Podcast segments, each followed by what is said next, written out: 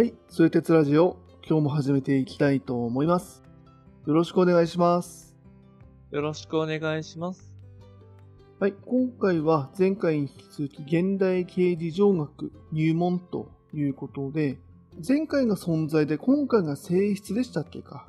あそうですね。えっと、そもそもでいくと今回の現代経済学入門っていう本を取り上げて、まあお話ししてますよと。で、その本の中で、その柏畑先生っていう方が、その、その大きく存在っていうテーマと性質っていうテーマがあるよというふうな話をされていて、でこれまでは存在について考えようということで、まあ、前回で言うと、まあ、ドラえもんとか、あとはポンデリングの穴であるのないのみたいな話をしてきたかなと思いますと。はいはいはいはい。ああ、なるほどなるほど。で、そうそう。なので、まあ、存在とは何かとかっていう、もちろんそういうテーマもあるんだけども、まあ、そこに対して、実はそういう、なんだろうな、その、じゃあ穴ってあるのとか、フィクションの存在って、そんどういうふうに考えたらいいのみたいな、結構そういう存在っていうテーマから広がるものとか、その出てくる関連するテーマとかっていうのを、まあ、いろいろ見てきたっていうのはこれまででしたという感じですね。そうかそうか、刑事上学ってなんだろうねっていう話をするときに、うん。その主なテーマとなるのは存在だったりとか、うん。性質だったりとか、そういうところだよみたいな理解でいいのかな？まあそうだね、そうだね。うんまあうんうん最初にね、あの、一番第一回で言った通り、もちろんその他にも、それこそ他者とか世界とか、まあいろんなテーマっていうのはあるんですけど、やっぱり切っても切り離さないというか、その、現代のこの形状学っていうのを考えるときに、もう絶対にこう外せないテーマとしての、まあ存在っていうものと性質っていうものについて、まああの、いろいろ考えてみましょうよ、みたいな感じですね。はいはいはい。なるほどなるほど。ああ、ちょっと思い出してきた。うん。うんうん、思い出してきた。そうかそうか。そうそう。うん。前回そうだね、フィクションのところでなんかやったもんね。その、うん内部と外部で分けて考えるとか、なんかそういうのやった気があ、する、そうそうそうそう、そうはいはいです、そうです。はい。で、まあちょっと前回まで言った存在っていうテーマが落ち着いて、まあ、今回はね、うん。ちょっともう一つのテーマである性質っていう方を取り上げたいんですけど、まあ、ちょっとね、あんまりこう、細かくやりすぎると、なんか自分もよくわからなくなりそうだなって思ったのが一つと、あと、まあ、ちょっとこれ、なんだろうな、あの、言い訳っぽくなっちゃうかもしれないんですけど、この本の中では結構その性質っていうものも、まあ、存在の一部だというか、うんなんかその、性質の、なんだ、存在性みたいなうんうんうんうんうん。ことを結構語ってるんですよ。はいはいはいはい。うん。で、結構ね、僕が多分、こう年末年始、あの、仏教の本とか読みまくったからだと思うんだけど、うん。だから、あの、空とかで、その、そのもの、なんだ、そのものらしさとはないみたいな話とか、そもそもも、なんだ、ものはあるけど、それは永遠ではないみたいなことを、なんかすごいインプットしまくってたので、ほうほうほう。なんか性質は存在だってやった時にちょっと違和感があったのね。うーん、そうなんだ。なるほどなるほそう。なので、ちょっとその、なんだろうな、自分の中でもは、落としきれなかったというか、ど。なるほどね。その、ん東洋うんモードになってる今、ちょっと うまく染み込んでこないんだけど、みたいな考え方だったわけね。その西洋の刑事上学がね。そうなんです、そうなんです。ちょっとこれはね、あ大変申し訳ない話なんですけど、まあ、とはいえちょっと、こういうことが書いてましたよとか、その本に、あの、そうとこういうことが言えますよ、性質についてねっていう話はできるなと思うので、ちょっとそれをした上で、僕自身の感想であったりとか、まあ、こんな風に思ってますよっていうところを、まあ、お伝えして、まあ、この性質のテーマというのは終わりにしようかなっていうふうに思ってますという感じですね。はいはいはい。へえ、あ、そうなんだ。そその、うんそこは面白いね。なんか、はい。こう、やっぱり西洋と東洋の違いっていうところをなんか、うん、うん。そこで感じるよね。なんかあのね同じようなとこもありつつ、ん厳密な話し始めると、やっぱり馴染まないところみたいな。そうね面。白いね。うん。そうそう。だから、ちょっと、あの、本題それちゃうんだけど面白かったのが、本の中で、うんあの、結構そういう形状学とか西洋の中でも、その主観と客観を超えるとかね。うんうんうん。あるいは、なんかそういう二項対立を超えるみたいな。まあ、よくさ、その、それスタジオでもその二元論じゃなく一元論でみたいな話とかって、まあ、言葉として出したりするじゃないですか。うんうんうんで、過去にそういうのを言った人の話を引用して、ちょっとやっぱそれ、あの、この本の作者としては、いや、それはちょっとやっぱり、危険な言葉だよね、とか、うん。うーん。うん、その二元論を超えるみたいな話って結局何なのみたいな、あの、別にそこ深く突き詰めるわけじゃないんだけど、うん。ちょっとやっぱ西洋哲学的な感覚からすると、やっぱりこう、勇み足というかなんだろうな、一足飛びだよね、みたいな風にコメントしたとこもあったんですよね。なるほど、なるほど。うんまあ、厳密に言うと、そう一元論的なところも、こうスピうんスピリチュアルの域に入ってしまうというか、まあね。なかなかか語り尽くせないみたいな意味で、うん、その、安易に、その、うん踏み込めないぞっていう感覚が西洋のその専門家からするとあるみたいな、うんそうそうそうそう。そういうスタンスから見るとっていう話なんだろうね。そうです、そうです。はい。うん、ただあれか、年末年始の 隼人の東洋モードからすると、うんい。や、そう、そうは言ってもそっちからたどり着けない部部分もあるんじゃないみたいな、多分、そういうこう、せめぎ合いなんだろうね、多分。そうね。とか、まあ、単純に表現として、いや、あるものでもなく、ないものでもなく、あるものであり、ないものでない、みたいな、こういう本ばっかり読んでたから、そういう世界もあるよね、みたいなところの、なんかこう、モードチェンジというか、読むタイミング間違ったんじゃないの？そうかもしれない。うん。まあ、一旦その、今回ね、その形状学的な性質っていうところについてその話をしていきたいんですけど、はいはいはいはい。まあ、改めてこう日常的な場面からちょっと考えていきたいんですよ。うん。うん。ね、いきなりね、性質とはとかって言ってもやっぱりとっつきにくいんで、まあ、で、前回取り上げたみたいに、まあ、ポンデリングをもう一回取り上げてみますと。で、まあ、そのね、存在っていう話でいくと、そのポンデリングにはね、穴があるかもしれないし、まあ、ないかもしれないみたいな話をちょっと前回したと思うんですけど、うんうん、ディベートしたね。うん。ね、リベッシャーした。そう。うん。で、たださ、まあ、ポンデリングを考えたときに、まあ、ポンデリングは甘いとかさ、まあ、うん美味しいとか、丸いとか茶色いとかね。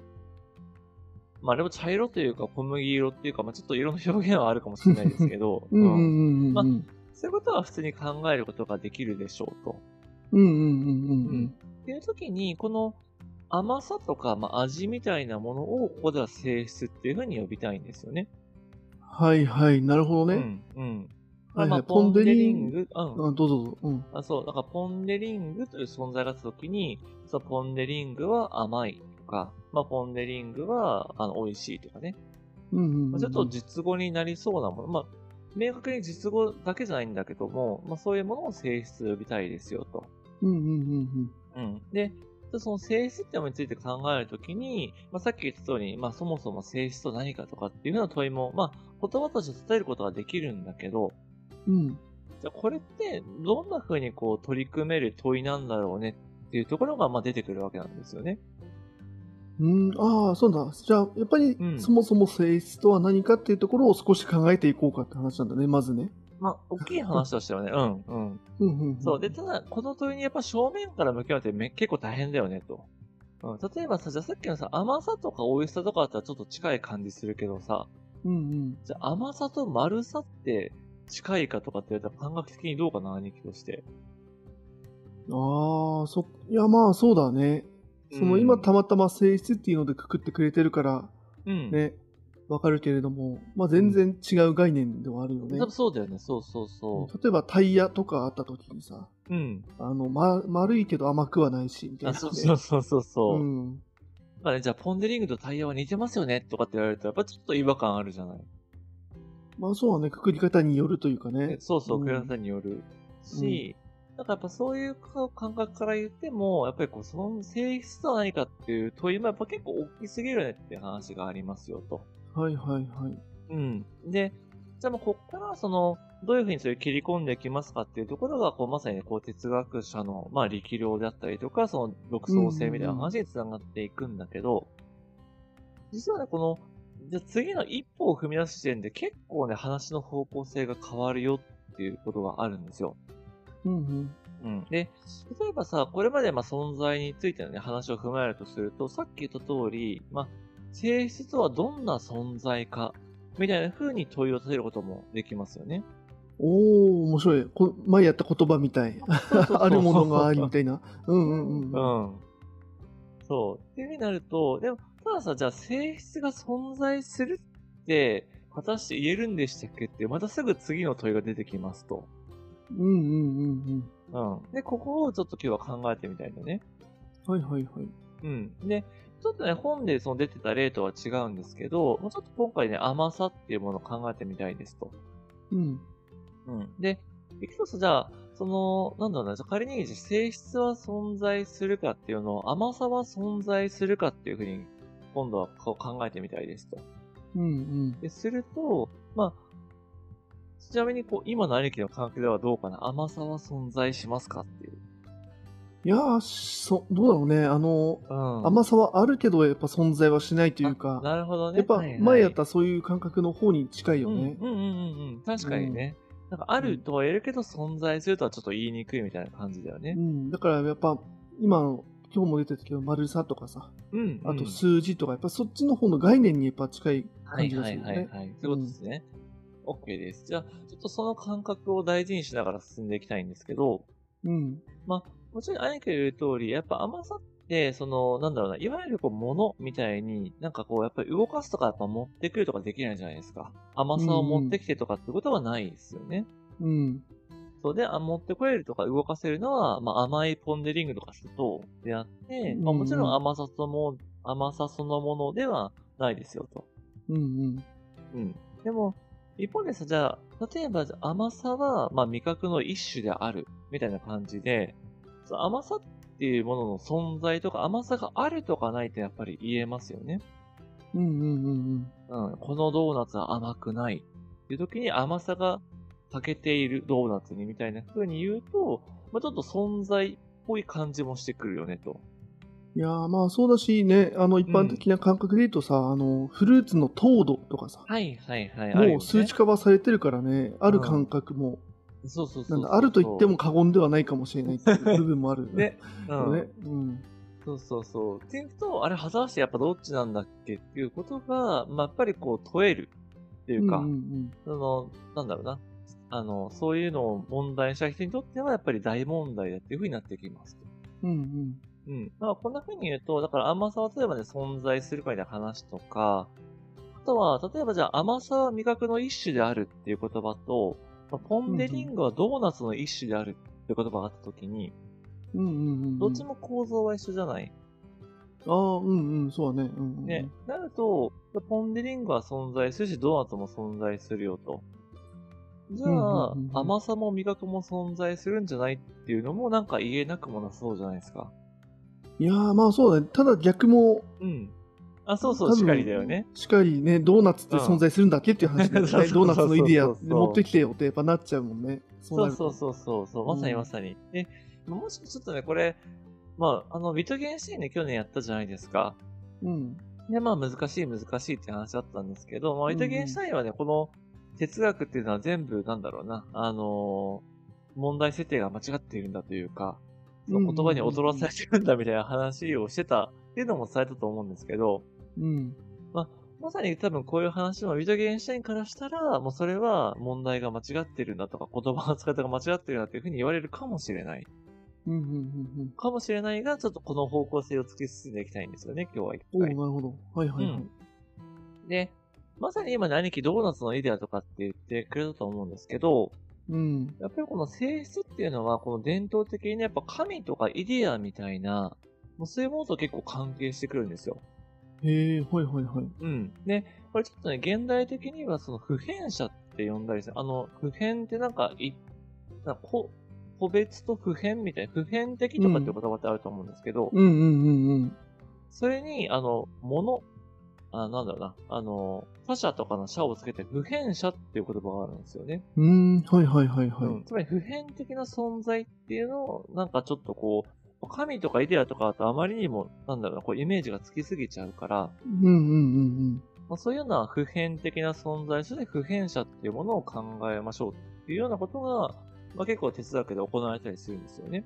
うん。なるほど。うんうんうん。で、これは普遍者がいるとしたら、それっていうのはその、いわゆる個々の存在。で、これを個物って言ったりするんだけど、うん。うん。その個物に性質を与えるような存在者であるっていう風な定義が行われますと。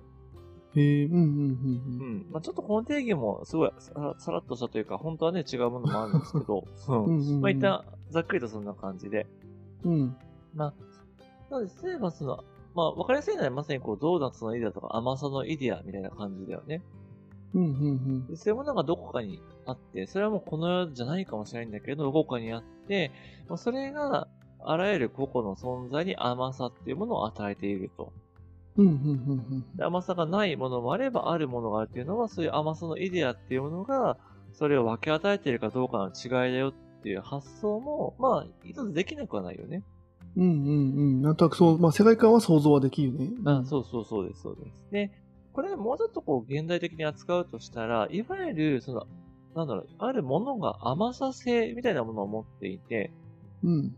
まあその存在が、例えばポンデリングならポンデリングに甘さっていうのを付与してますよっていうふうなことが考えられますと。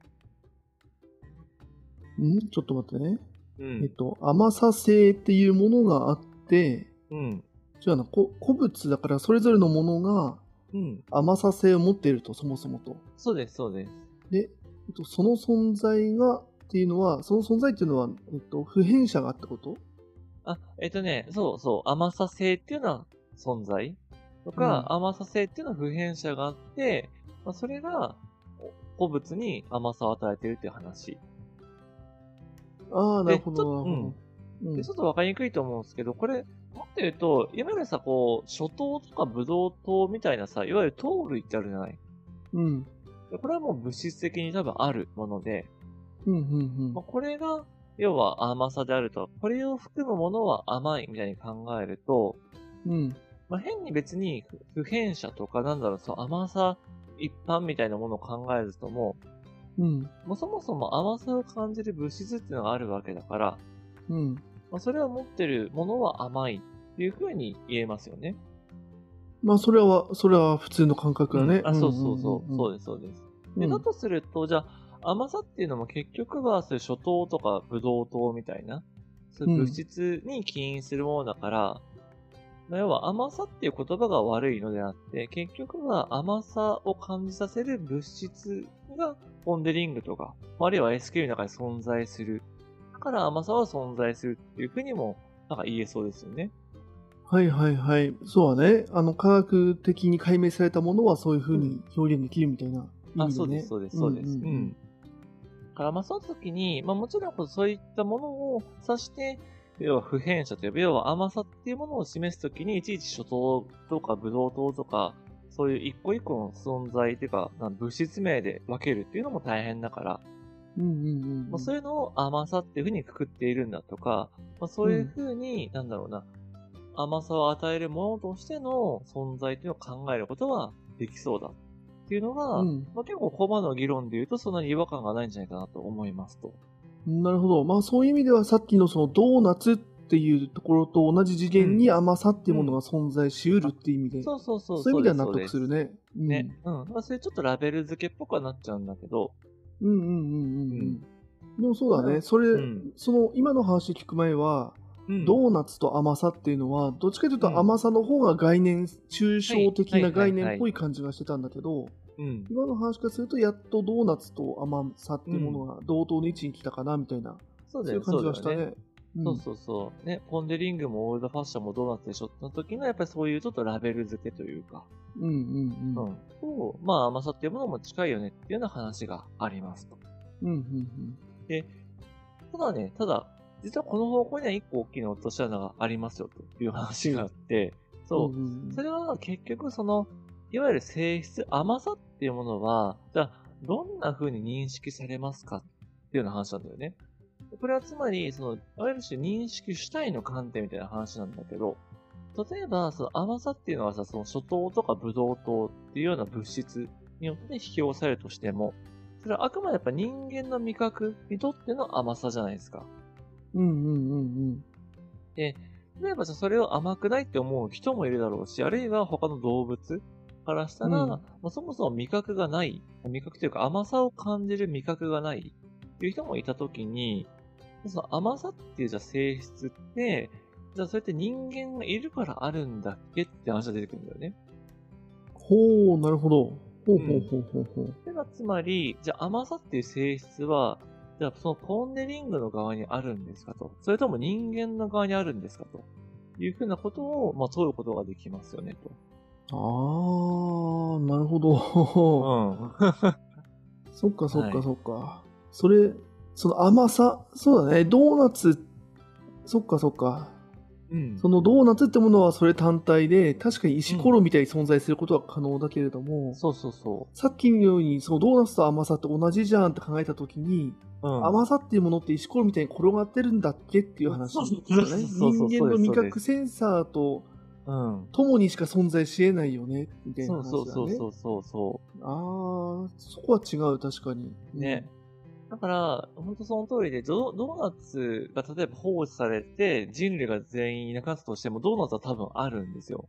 うんうんうんうん、うん。で、も、ドーナツだけあって人類が絶滅したら、甘さってあったのかみたいな話は、ちょっと思考実験としてできると思うんだよね。いやーそうね、確かに確かに。初糖とかブドウ糖は確かにあるかもしれないけど、そうそうそう甘さはそない。ドーナツはあるのに、ううん。甘さはないじゃんみたいな。まあ、ドーナツ、まあ難しいけどね、ドーナツねも そうそう概念っていうふうに考えると、ないっちゃないしさ、ポン・デ・リングはあるけどね。はいはい。だからね、そう甘さの、の、甘さの要素としての初糖とかさ、うん。ねお砂糖とね、かさそっ、ちの方が分かりやすいねかもね。そう考えればさ、まあ砂糖とかがね、日本でもあるじゃんっていう意味でうん、は、はいはいまだその、なんだろうな、その、無理やりな感じが否めないっていうかね。おー、いいですね。そう、うんでもなんかやっぱりね、こうやってくると、ちょっとそのやっぱり物のカテゴリーとか、なんだ、レイヤー感がちょっとうんうんうんうんね、解像度上がってくる感じがするじゃないですか。そう、確かにね。うんうんうんそう。で、これをね、やっぱりこう、じゃあ、その甘さってやっぱあるのないのとかっていうのはなかなかこう答えがやっぱ出にくい、っていうか出ない問題なんですけど、うん。うんうんうんこれもうちょっとせめて分かりやすく考える方法がないのっていうところが結構本に書いてあるので、それをお伝えしていきたいんですけど、なるほど、なるほど。はい。まあ、前回ね、その、大手と兄貴も触れてくれた、そのフィクションっていうのを考えるにも、フィクションの外で考えることと中で考える話があるよねっていうようなことをしたと思うんですけど、うん。まあ、それに近い感じで性質についても、まあ、いくつかこういうふうに区別できると、まあ、ちょっと考えやすくなるよねっていうものがあったりするんですよ。ええはいはいはい。うん。で、そうすると大きなものが、えっ、とね、外在的性質と、えっ、と、傾向的性質っていうのの二つが上がってましたと。うんうん。外在的っていうのはまあ外にあるって話で、傾向的っていうのはそういう傾向があるみたいな、あの、か偏りというか、そういう言葉ですけど、うんちょっとこれから説明していくね。うん。で、その、外在的、ああの、外在的っていうのは、例えば、あの、いわゆる上と下とか、あの、兄と弟みたいに、うん。その、ある性質が、その自分の外にあるものによって決まるものなんですよね。ほうほうほう。そう例えば、菅野京介は兄であるっていうのは、うん、弟としての菅野隼人がいないと、性質としては付与されないわけですよね。うんうんうんうんうん。うん。なので、えっ、と、菅野京介っていう存在がそも、もともと兄だったわけではなく、うんうんうん。そういう外部の存在、菅野隼人っていう弟の存在によって兄になったよっていうものがありますと。はいはいはい。で、上としてもそうだよね。やっぱ何かが下にあるからこそあるものが上だっていうふうに認識できる。うんうん。まあ相対的な概念だって話ね。あ、そうです、そうです、そうです。うんうん。はい。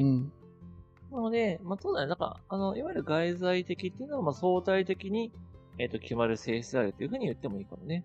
うんうんうんうん。で、さらにこの外在的っていうのは結構思ってるよりも適用範囲が広くて、かつややこしいんですよ。いや、ほうほうほう。そう。何かっていうと、さっき、ごめん、ちょっと相対的だねって話をしたんだけど、うん。例えばね、例えば目の前に100円玉があります。うん。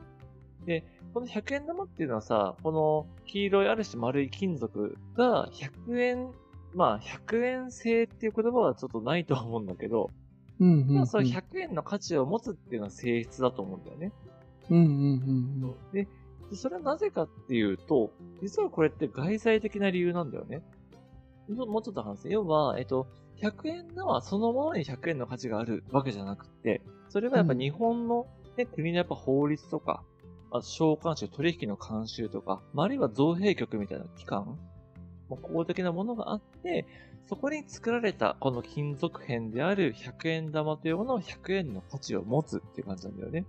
うん。うんうんうんであると、この100円玉の価値っていうのも、100円玉そのものにあるんじゃなくって、100円玉の外にありますと。うん。うん、なるほど。はいはいはいはい。別に100円玉が何か10円と相対的に100円の価値を持つってわけじゃないんだけど、でも100円玉の価値は100円玉の中にはないんだよね。はい。ここってなんか伝わるかな？ああ、うん、なんとなく。えっ、と、例えば、あれだよね。えっ、と、うんなんでもいいけど、えっ、と、それこそ河原で拾ってきた石ころが、はい。ある人にとっては思い出の品であり、はい。ある人にとってはただのゴミであるみたいな、そういうこう、ところもある意味外在的なみたいな話なのかな。その人の思い出みたいなものが付与されている価値としてみたいな。難しいな。思い出っていうのが、その外在的かっていう話に多分今度はなってきて、ああ、そっか、そう100円の場合はそういう国とかも、が決めてるんだけど、うん思い出になっちゃうとなんかそれこそちょっとさっきの甘さ主観的な方に近くなっちゃうみたいな。そうだね、そう。だから別に、他の存在要は、パンの隼人以外の存在がなくても、うん。自分がその石を大事にすることができちゃうじゃないですか。うーんと、石を大事にすることができちゃう。うん。だって石と自分の関係さえあれば、石の中に自分にとって大事なものであるっていう性質は付与されるよね。ああ、そっか。だ、誰が見てもみたいな感じなのか。そうだね。第三者そうが見た時にも納得しうるような性質、その性質を持っているみたいことかな意味、あそういうことか。感覚？ごめん。えっとね、それで言うとごめん、石の方から見たら、それは外在的だね、確かに。石にとって、えっ、と、菅野隼人という存在が外部にいるから、菅野隼人にとって大事な石であるっていう性質が付与された。だとすると、うん。それは外在的だね。まあちょっとそれは、あの、うんややこしすぎるから、今の例は多分違うっていう話でいいと思うけど、オッケー。はいなはい。るほどね。そっかそっか。その石ころが、例えば公園に落ちてた時に、うん。みんなにとって、それがあの大事かどうかみたいなとこが、なんか判断基準になり、そうな気がしたよ。まあそうだね。気がしている。そううん。だね。気がしている100円とか落ちてたらみんな喜んで拾うでしょ？はい、そうだね。うん。ただ、石さっきの石に関しては拾わないから、ちょっと違うのか。うん。うん。そうだね。この隼という外在的性質とは。ちょっと違うと思うし、あとやっぱり、その、主観的なさに誰にとってとか、私にとっては大事みたいな話は、またちょっとかなりややこしさが増すと思うんだよね。はいはいはいはい。うん。で、結構これがその冒頭に言ったその性質がやっぱり存在するとは僕は思えないって話に一つ近づくんだけど、この外在的性質って今話じゃないですか。うん。そうすると普通はやっぱり内在的性質があるのかなみたいな話を考えると思うんですよね。要は外と内だから。うん、うん、うん、うん。で、実際その本の中にも内在的性質って言葉出てくるんだけど、あんまり具体的な説明がちょっとなかったんだよね。ああ、そうなんだ。そう。で、じゃあ自分の中でじゃあ内在的性質ってなんかあるかなって思った時に、意外とないというか、本当にそのものだけの存在で、その価値、まあ、価値というかその性質を持つっていうことってできんのかいっていう話を思っちゃったんだよね。ああ、面白いね。ある意味それこそが存在そのものになっちゃうといそうか、んだよもしかすると、的な概念にね、近づくんだ。考えちゃうとね。だからそ、存在っていうのは多分そのものだけでできるんだけど、性質っていうのが、例えば、本当にい、この世の中にそのものだけしかないってなった時に、あらゆる性質を持てないんじゃないかって思ってしまったんだよね。いやー、まあ、面白いね。すごく哲学的な、あれだね。問いだね。その内在的資質とは何かっていうのはう、んイコール存在そのものみたいな。そうそうそうそう。うんうんうんうん。って思ったので、ちょっとこの、なんだろうな。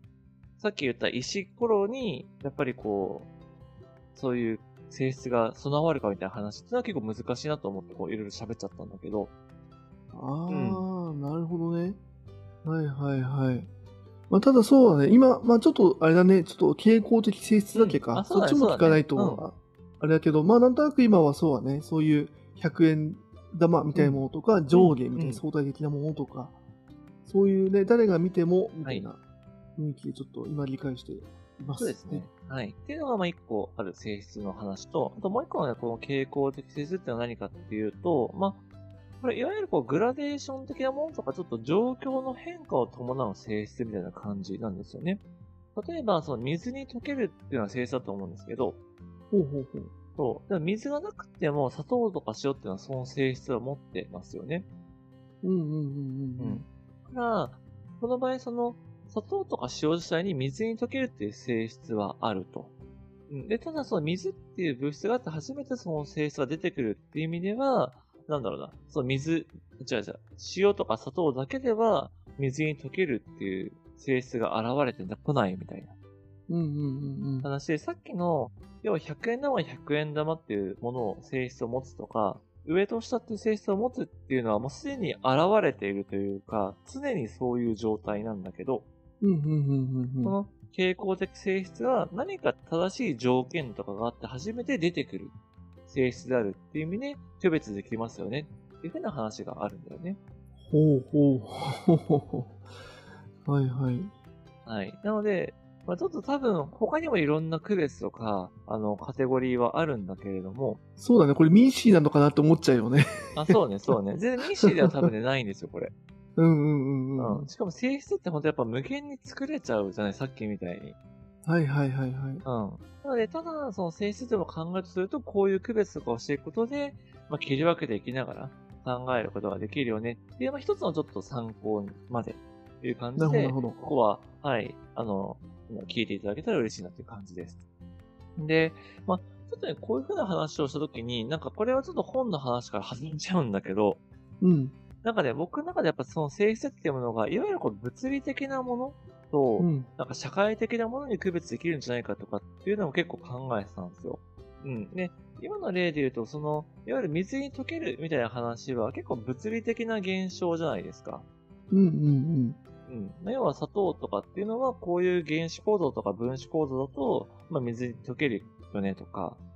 でもなんか、それ鉄とかっていうのは水には溶けないけど、なんか酸には溶けるよねとかっていう話って物理的な話だし、うん。うんうんうん。それはさっき言ったみたいに、その、それ認識する人が、要はやっぱ今井が起きるよねと。酸性雨が降ったら別にその鉄とか溶けるわけで、それは別に人間関係ないよねと。まあ、なんか酸性雨が降るっていうことに関しては人間の活動があるけどね、みたいな。なんかそういうこう、世の中としたときに、一方で甘さっていうのは、やっぱり、なんかその物質と生物が関わりを持つことで生じるものだと思うんですよね。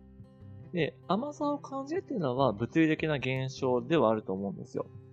何らかのその初糖とかブドウ糖っていうような物質を人間の味覚っていうか未来っていう呼ばれる、まあなんだその下のところが感覚を持って電子的な信号として脳が甘いと感じるから、まあ、それは物理的な現象なんだけど、でやっぱ生物っていうものが必要ですよねと。うんうんうん。で、さらにね、こうさっきの100円玉製みたいな話っていうのは、まあ、明らかにやっぱ人間がいないと世の中に生まれなかった性質ですよね、みたいな。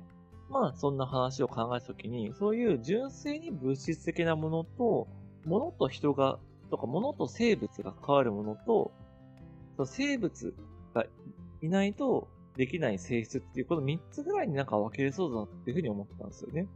ほうほうほう。はいはいはい。うん。なんか、そんな風に分けていくと結構考えやすくなるというか、なんか同じ性質でも議論がしやすくなるんじゃないかなっていうことをちょっと自分なりに思いましたと。なるほどね。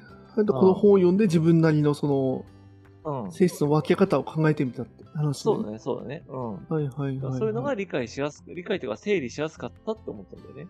うんうんうんうん。なんか今の話とかってどうかない気としてこうんうん。うう、んなんか、あ、それ、それは確かにねっていう感じなのかどうですかね。あまあね、あのー全然ありだと思うけれども、うん。ここまで聞いてる感じ、そもそもその刑事上学に入門するにあたってね、我々素はい、あ、人は、なるほどね。はいはい。あの、この存在と性質ってものに分ける必要があったのだろうかって思うよね。存在だけでいいんじゃないって。こあの性質をなんで説明されてるのかよくわかんない。あのあ、なるほどね。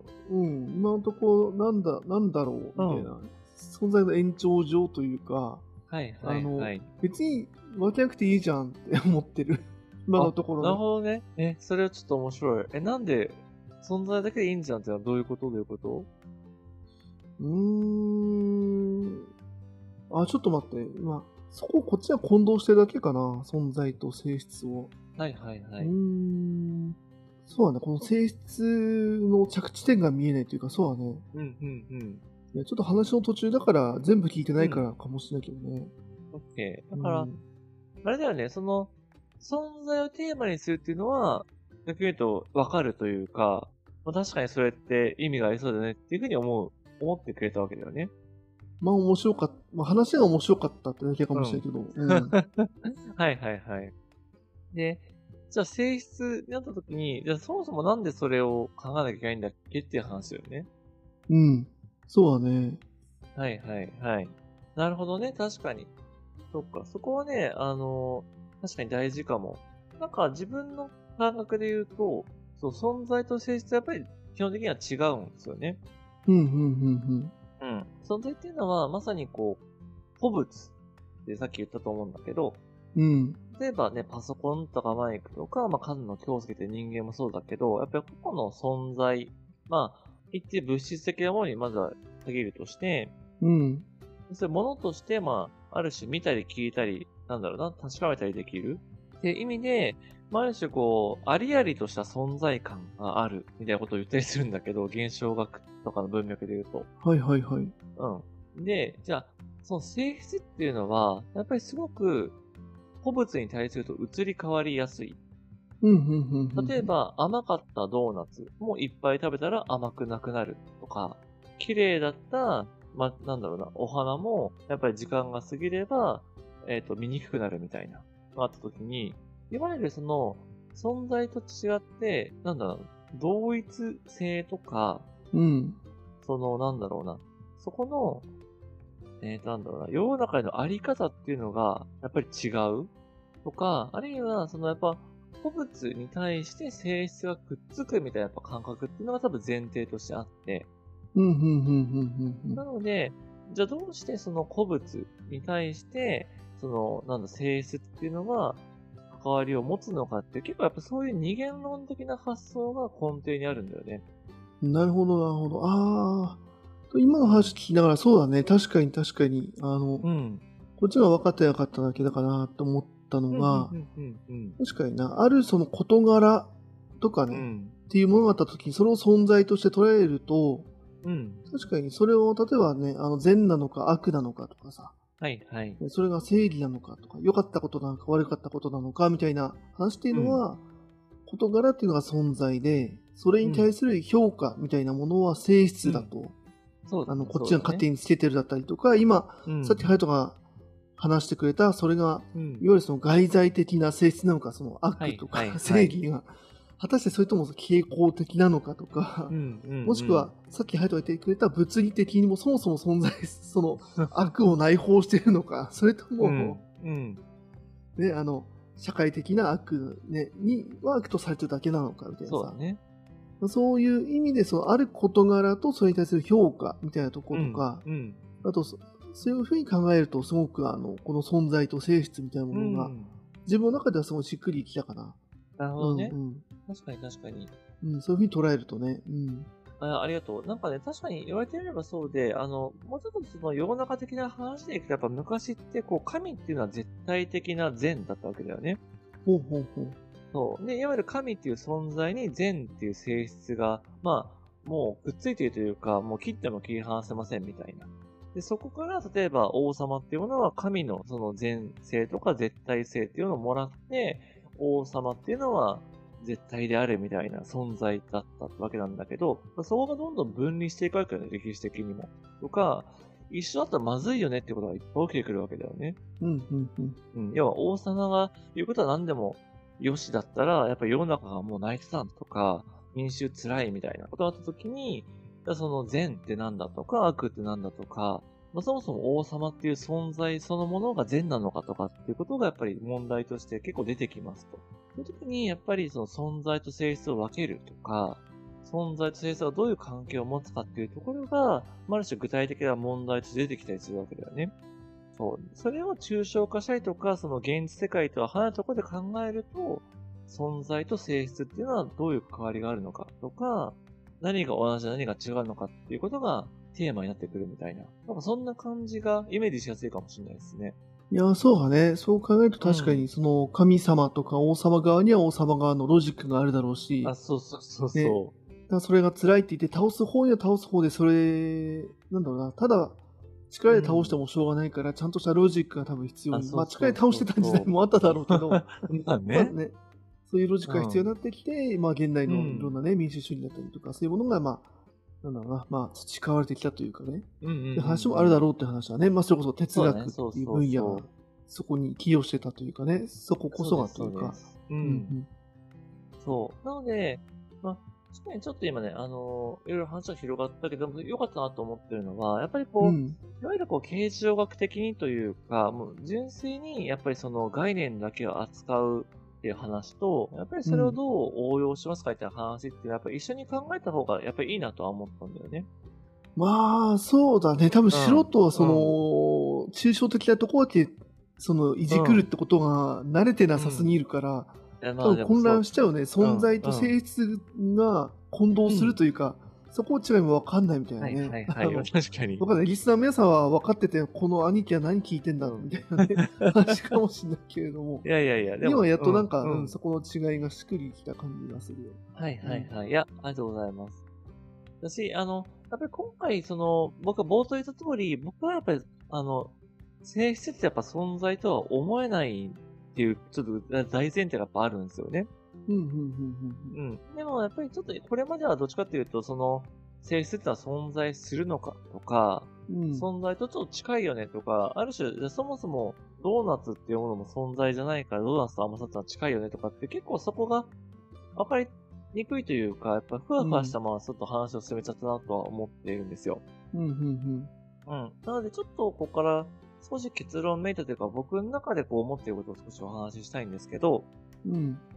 うん。その、なんだろうな、明確にね、こう、性質は存在するかしないかとかっていうのに、なんか変に答えを出すものでもないとは思うんですけど、うん。僕のやっぱスタンスで言うと、やっぱりその存在しないと思うと。で、これなんでそう思うかっていうと、まあ、さっきもちょっと触れたんですけど、うん。やっぱりこうね、なんか純粋無垢な存在みたいなものをちょっと考えたときに、それが一個だけありますと。そういう世界を想像すると、やっぱりそこに性質ってものはやっぱ現れてこないよねって思ってるんですよね。うん、うん、うん、うん。で、やっぱそこにはさ、例えば、ただ一つのみたいな性質だとしたときに、もうただ一つっていう性質すらもない。要はもう一個のものしかないとか、そのものしかないときに、1とか2とかっていう数字とかっていうのも意味をなさないっていうふうに僕は思うんですよ。とか、あと色とか形とかも別にそれを認識する人もいないし、形もそれを比較するものもないし、要はさっきの傾向性で言うと、状況っていうのは変わらないから傾向も起きないし、外に物がないから外在的な性質もないみたいな。うん。うん、うん、うん、うん。っていうふうにやっぱなると、やっぱ性質っていうのはその存在が複数あって初めてやっぱ出てくるものっていうふうにしかやっぱ思えないんですよね。おー、なるほど。今日の話と外在だっけか。その、うんうん相対的っていう表現するけど、とか。そうだね。うん。あと、うん百円玉も同じか。まあ、そういうね。う。うんんうん第三者がみたいな。うん。そうです、そうです。で、ちょっとこれは、ごめん、あれだったらカットしてほしいんですけど、うん。その僕が、その、一時期なんか宇宙の始まりって何だいなものをめちゃめちゃ興味が出る、考えたり調べたりしたときに、うん。世の中的にはこうビッグバンとかインフレーションみたいな、そういう、まあ、一つの点から宇宙が広がってきたみたいな、そういう物理的なものとして、こう言われたりするんですけど、結局その根底にあったのって変化だよねっていうふうに思った時があって、変化？うん、うん。変化。要は、何かが変わらないと、そういうビッグバンを起こすような熱を持つとか、その、なんだろうな、あの、推進力が生まれるっていうことはなくて、それがなければ常に一定の、なんか本当に無の状態が一生続いてたと思うんですよね。うん、うん、うん、うん。やっぱ何かが変化したからこそ、この宇宙とか地球とみたいなものも生まれてきたって思うと、何かが変化するっていうものがこの宇宙の根本だというふうに今僕は思ってるんです、実は。ほうほうほうほうほう。そう。で、逆に言うとその変化が起きたっていうのがこの宇宙の根本だから変化がない宇宙っていうのも多分あって、ああ、なるほど。うん、うん、うん、うん。そう、別の宇宙をもし考えたときにね。そう。だから、これはなぜこの世の中は変化するんですかっていう問いは実は間違いで、いや違う、変化っていうものが起きたから生まれてるのはこの世界だから、そう、変化が先で、世の中が後だっていうふうに思ってるんですよ。はいはいはいはい。うん。だから、そういう議論で言うと、要は、えっ、と、性質っていうもの、何かが変化するとか、その変化した時に何かと何かが関わるっていう時に、えっ、と、なんだろうな、それを認識した時に起きてくるものであって、やっぱり、性質っていうものがどこかに存在するとか、甘さっていうものが甘さそのものとしてあるっていうふうにやっぱ僕は思えないんですよね。はあ、なるほど。ほうほう。うんそういうのも全部変化、存在っていうよりも変化だっていうふうに。捉えるとって話ね。そうです、そうです。存在って言っちゃうとちょっと固定されてるような雰囲気もあるけれども、うそこにちょっと変化っていう概念を加えとこうよって話ね。おっしゃる通り。うんうんうん。なんか甘さっていうのも、あれ変化じゃないですか。やっぱり、あ例えばさ、甘いチョコを食べた後、みかんは甘くないみたいな話で、まあ、結局あれも甘さっていう、なんだ、感覚の、その、なんだ、差分を取っているものだと思うから、それも結局変化だと僕は思うんですよね。なるほど。甘さもある意味相対的な感覚でしかないって考えるとね。そうそうそう。うんうんうん。なので、やっぱりそれは存在っていうものとは違うというか、存在と存在があって初めて、そういう変化としてのとか関係としての、なんだ、性質でも出てくる。うんうんうんうん。うん。って思っているので、なんかそういうふうに思うと、やっぱりこの性質ってやっぱ、いわゆる存在者っていうものよりは、まあ、存在する同士のいわゆる関係を示す、まあ、タグみたいな、うん、ものじゃないかなっていうふうに、なんか僕は自然、そっちの方が自然だなっていうふうに思っちゃうんですよね。なるほどなるほど。うんうんうんうんうん。で、実際にそういう風な表現とかもあるんですよ。その存在ってのはタグじゃないかとか、ラベルじゃないかみたいな話もあって。へえ。ああ、そうなんだ。哲学的にもそういう表現してる人がいるんだ。あ、そうそうそうそう。うんうんうん。でただまあ、その、ただやっぱそっちの方向でいくと結局、なんか性質はないとか、無とは何かみたいな話になっちゃうので、どっちかっていうと、その存在として性質を捉えるっていう方が発展しやすいとかっていうような流れもあるんじゃないかと想像するんだよね。ちょっとごめんなさい。ここは僕の勝手な想像なので、歴史的にはもっと違う発展の流れもあるとは思うんですけど、まあ、みたいなことを、ちょっとごめんなさい。あの、完全に自分の所感としてちょっと今お伝えしましたって感じなんですけどね。はいはい。ああ、でもなんか分からなくはないと。よ、あのーほら、ビうん。やっぱなんかあの子供向けの本とかでも読むじゃん。やっぱビッグバンが始まってとかってさ。で、そうそれねそうね以前は何もなかったですって言われた時に、うん。まあそれが始まりですって言われるとさ、でもビッグバンがあるからには、それが、うんそれの前は無だって言われても、うん。その無のとこにじゃあなんでビッグバンが生まれるの？その前は何だったの？っていう疑問が当然やっぱ生まれてく出てると思うんだくるよね。そうそうそだからそこに対するなんかその、う。うん。なんだろうな、そのか考えというか、うん。その話としてその変化みたいなのって面白いと思うけどね。だから自分の場合はもうあの不思議だな、怖いなでもう思考が止まっちゃってるけど、ちゃんと考えた時にね、だか変化する宇宙もああった結果宇宙はこの宇宙で、うんっていうことはまあそのずっと無無のままである変化しないっていう宇宙も存在するんだろうみたいなのっていうのは、うんうんあのうん。ーなんだろう話としてはすごい理解できるし、うんうん。うん、あとさっきの甘さみたいなものがねこれはやっぱ性質ってものは存在しないという時にうん。でじゃあ石は存在するみたいな。やっぱそこのなんか違いっていうのも、はい今の隼人の話だと結構明確な気がして、ああ、うん。本当に嬉しい。うんうん、じゃあその石っていうものと甘さの違いみたいなものがあった時に、やっぱ石はやっぱぶなんだろうな、まあ、うちらが認識する限りはだけれども、うん。やっぱりまあ見て触れる物質であるっていうところそうだねだ。しねで石石の持つその硬さっていう意味で言えば、甘さと同じような話でうん。相対的に人間が石を投げられたら痛いけれどもうん。じゃあ石が鉄にぶつかったら石の方が砕けるっていう意味で、ねとても相対的な概念だしうんうん。だからそういう意味での存在と性質っていうのが明確にうん。その違うものっていうのはなんかあの意味はわかる気がする。うんうんうんうん。あ、嬉しいです、嬉しいです。うん。そうで、今、兄貴はすごいいい例を出してくれて、その存在と性質を一歩進めたいというか、あの、冒頭言ってた、その、ちょっとね、東洋の方に少し話をずらしたんですけど、おうおうおう。その、まあ、東洋の方でもそうだし、まあ、存在だけ言ったけど、多分、いざ、石って本当にそういう石として存在するのかじゃ話も疑えますよねと。要は石も砕いたら砂になるしってなった時に、やっぱりそれって人間がこう、まさにそれもラベルとして付けたものだとすると、今度は逆に石っていう存在も実は性質だったんじゃないかみたいなふうにも考えることができますよね。そうだね。さっきの隼人の変化っていう概念を頭に入れておくと、その話もスムーズに入ってくる気がする。うんそうそうそう。で、これを仏教では諸行無常って言うんですよ。そうなのそうそれを諸行無常って言うんだ。諸行無常。あらゆるものは、やっぱあるものは変化する無常である。常ではない。うん。はいはい。し、あの、だから、仏教で言うと存在もやっぱり存在しない究極的にはとか、うん。まあもちろんそんな、これ前にあるものはあるんだけど、それは究極的な存在ではないみたいな話は結構そういうことに近いんだなって思ってるんですよね。うん。はいはいはい。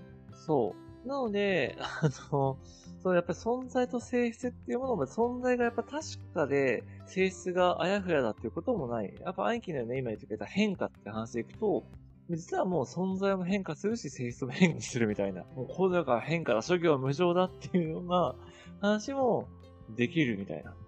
いやー、その変数入れると、一気に全部崩壊する感じするよね。西洋哲学が。そうね。ある意味ね、人間もね、だってある意はい味土に帰るみたいなとこまで含めるとって話でしょ？さっきの石とね、同じでさ。そうなんです。うん。そう。でもそうすると、じゃあ、やっぱ不変なものって、要は変わらないものってあるのかっていうのは、それこそやっぱ西洋的に言うと、いわゆる魂みたいなものとか、その本質みたいなものだよね。う。うんんうんうんでそれはやっぱりあるっていうのが西洋的な、まあなんだろうな、西洋の基本だし、そういうのはないっていうのは、東洋とか仏教のやっぱ基本であるから、やっぱりそれぐらい対立してるんだよね。ああ、そうだね。でもまあ、それらもね、結局言葉でちゃんとやり取りしなきゃいけないっていう意味では、うん。ね、それぞれの言い分を理解した上で、ね、うん。突っ込んでいくみたいなね。だから、そうそうそう。今の諸行無常的な概念で言うとさ、今回は、の刑事上学で言うとさ、うん。存在はなくて性質のみが存在するとも、こう、下手したら言えなくはないような。まあそうだね。うん。そっちに近いよね。どうなんだろう確かにね、うん。要は、あの、要は変化してるその時々に対して名前をつけるとかタグをつけてるっていうことだけは存在するみたいな。うんうんうん。うん。そうだね。だから性質が存在って言っちゃうとおかしい、おかしくなるか。だから性質だけがある、あるだとまだ許されるかな。まだ許されるかな。性質だけを、なんだろうね、理解することができるとか、うんうんうんうん。そういうふうな方が言葉としては近いかもね。はい。ね、だから人間も、うんあの存在じゃなくて性質なのだ、みたいな。あそうそうそうそう。たま、あそうだよ。だって、ね、たまたまさ、輪廻の中でさ、虫だったりとか、なんか、うんね、草だったりしたものが今たまたま人間としてあるだけで、で次はどうなるかわからんっていうような 話だから。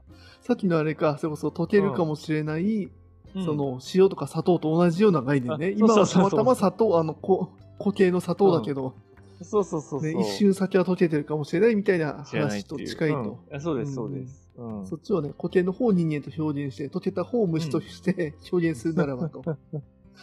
そうそうそう。はい。で、面白いんだよね。その、仏教だと、いわゆる仏っていうものだけは本質として変わらないという人もいれば、いやもう仏っていうもの変わるんだっていう人もいて、またそこに変わるか変わらないかという議論がやっぱり出てくるみたいな。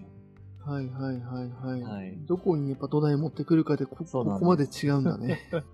はい。なるほど。ああ、なんか、うん、途中ちょっと迷った感じ、あの、迷子になった感じだったけど、うんうんうんなうんんなんとなくその存在と性質っていうものの、なんだろうな、概念の違い、なんでそこを分けなきゃいけないのかみたいなところは見えてきた気がするかな。うん、なあ、嬉しい。うんよかった。はい。うんうん。し、ごめんなさい。ちょっとね、僕の趣味で、あの、今、東洋突っ込んじゃったんですけど、逆にそれによってちょっと、西洋のことが見えてくるというか、うんうんうんうん逆にそのね、あの、西洋のいわゆる形状学が何をこう、やっぱり大事にしてるのか、っていうところもちょっとお伝えできたんじゃないかなと思うので、うん。ああ、なるほど。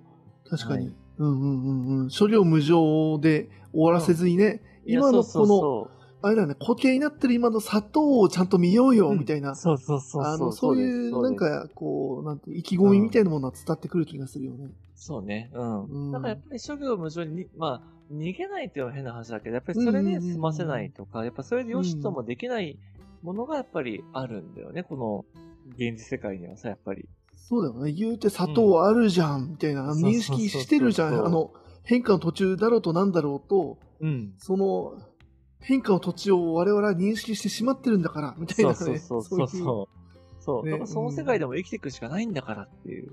うんうんうん。うん。ようなね、やっぱ話があるんで、そう。でそこのこうスコープのね、違いとかが、確かにこう、皆さんとも共有できると、なんか、あ、うん確かにそれは分かるねとか、ちょっとそこはうん自分のスコープにはなかったねとかっていうのが分かりやすくなるかな。ちょっと僕も今なんか、つかめた気がしたんで、はいはいはいはい。はい。ちょっとね、そういうところも大事にしながらね、今後はちょっとまたいろいろお話したいなと思っていますという感じですね。はい。で、ちょっとね、最後あの、生成についてだけ少しだけまとめさせていただくと、うん。ま、そんな感じでこう、存在するかしないかもそうなんだけど、やっぱ性質があるかないかとか、性質と存在どう違うかとかっていうことだけで、やっぱりすごくいろんなテーマがやっぱ含まれてくるんですよね。うんうんうんで、かつそれも、やっぱ東洋に行けば、いや、そもそも全部変化するかっていう風な話になるし、ビデオゲームシュタインに言わせれば、いや、全部疑似問題っていう風になるっていう問題も、いろんな立場によっても、とにかくやっぱ扱い方が違うんだけれども、ある種切って捨てないというか、ちゃんと物事に向き合おうと思うと、やっぱりこういうことが大事になりますよと。うん。うんうんかつやっぱ兄貴がね、途中で言ってくれたような善悪みたいなものとか、そういう道徳とかもそうだし、やっぱり価値とは何かとかね。そういうこともこういう性質とは何かっていうものからやっぱ出てくる、広がってくるテーマなので、うんやっぱりこう、今後でこの性質そのものについてまた触れるっていうことは少ないかもしれないんですけど、あ実はこれって性質について議論してるねみたいな。うんうんうんうんなんかそういうふうにこう立ち返ってくる場面っていうのは結構あるんじゃないかななんて思ってましたというような感じですね。うん。なるほどね。そうだね。っていうか、うんむしろ常に存在と性質について語ってるんだとも言えるって話だね。そこまであの、根本的な、そのど本当土台の土台みたいな話をしてくれてるわけだね、今回は、ね。そうです、そうです。はい、はい。だからこそ、こう、年始のね、その第1回のテーマとしていいんじゃないかと思って扱ったっていう感じですね。うんうんうん、なるほど。そりゃちょっとわかるね。迷子やるわけだよね。そこまで抽象的な話をしてたって話だね。そうです、そうです。なるほど。。はいい。うんなのでね、ちょっとね、あの、抽象的な話は一旦ここまでかなと、今回はと思ってまして、うん。次回はね、まあ、その、結構その、なんだ、大きなテーマの中でも今回触れ触れられなかった他者、他人っていうものを取り上げてみたいですと。今回の話に引き付けると、例えば他者ってさ、間違いなく存在はするじゃないですか。存在、そうだね。普通に考え、一旦素朴に考えて、うんあの一旦素朴に考えて大丈夫です。あの、へ変化っていうのは一回抜いてね。西洋的にね。うん。そうです。あの、そう、東洋的に言ったら他者も存在しないから、一旦ちょっとそこを切り分けるんだけど、西洋的な哲学の流れで言うと、まあ他者っていうものは、まあ、あれもっと日常的に僕らの生活においては、うん他人っていうものは存在してますよと。はいはいはいはいはい。うん。他人ってじゃあやっぱどんな存在なのってことを考えたときに、うん、うん例えば、いわゆるこうね、兄貴、僕にとって兄貴みたいな存在と、マイクとかパソコンっていう存在はもちろん違うわけだよね。うん、うん、うん。でもそれでじゃあなんで違うのみたいな話っていうのを、例えばね、前回取り上げたサルトルの実存、実存主義とかとも結構つながる話なので、はい、そういうところとも絡めながらちょっとお話ししていきたい。なので次回のテーマは他者、他人っていうものをテーマにいろいろお話ししたいというふうに思っているというような感じです。はい、わかりました。了解です。では次回ですね、他社ということで引き続き楽しんでいきたいと思いますんで、引き続きよろしくお願いします。お願いします。今回もありがとうございました。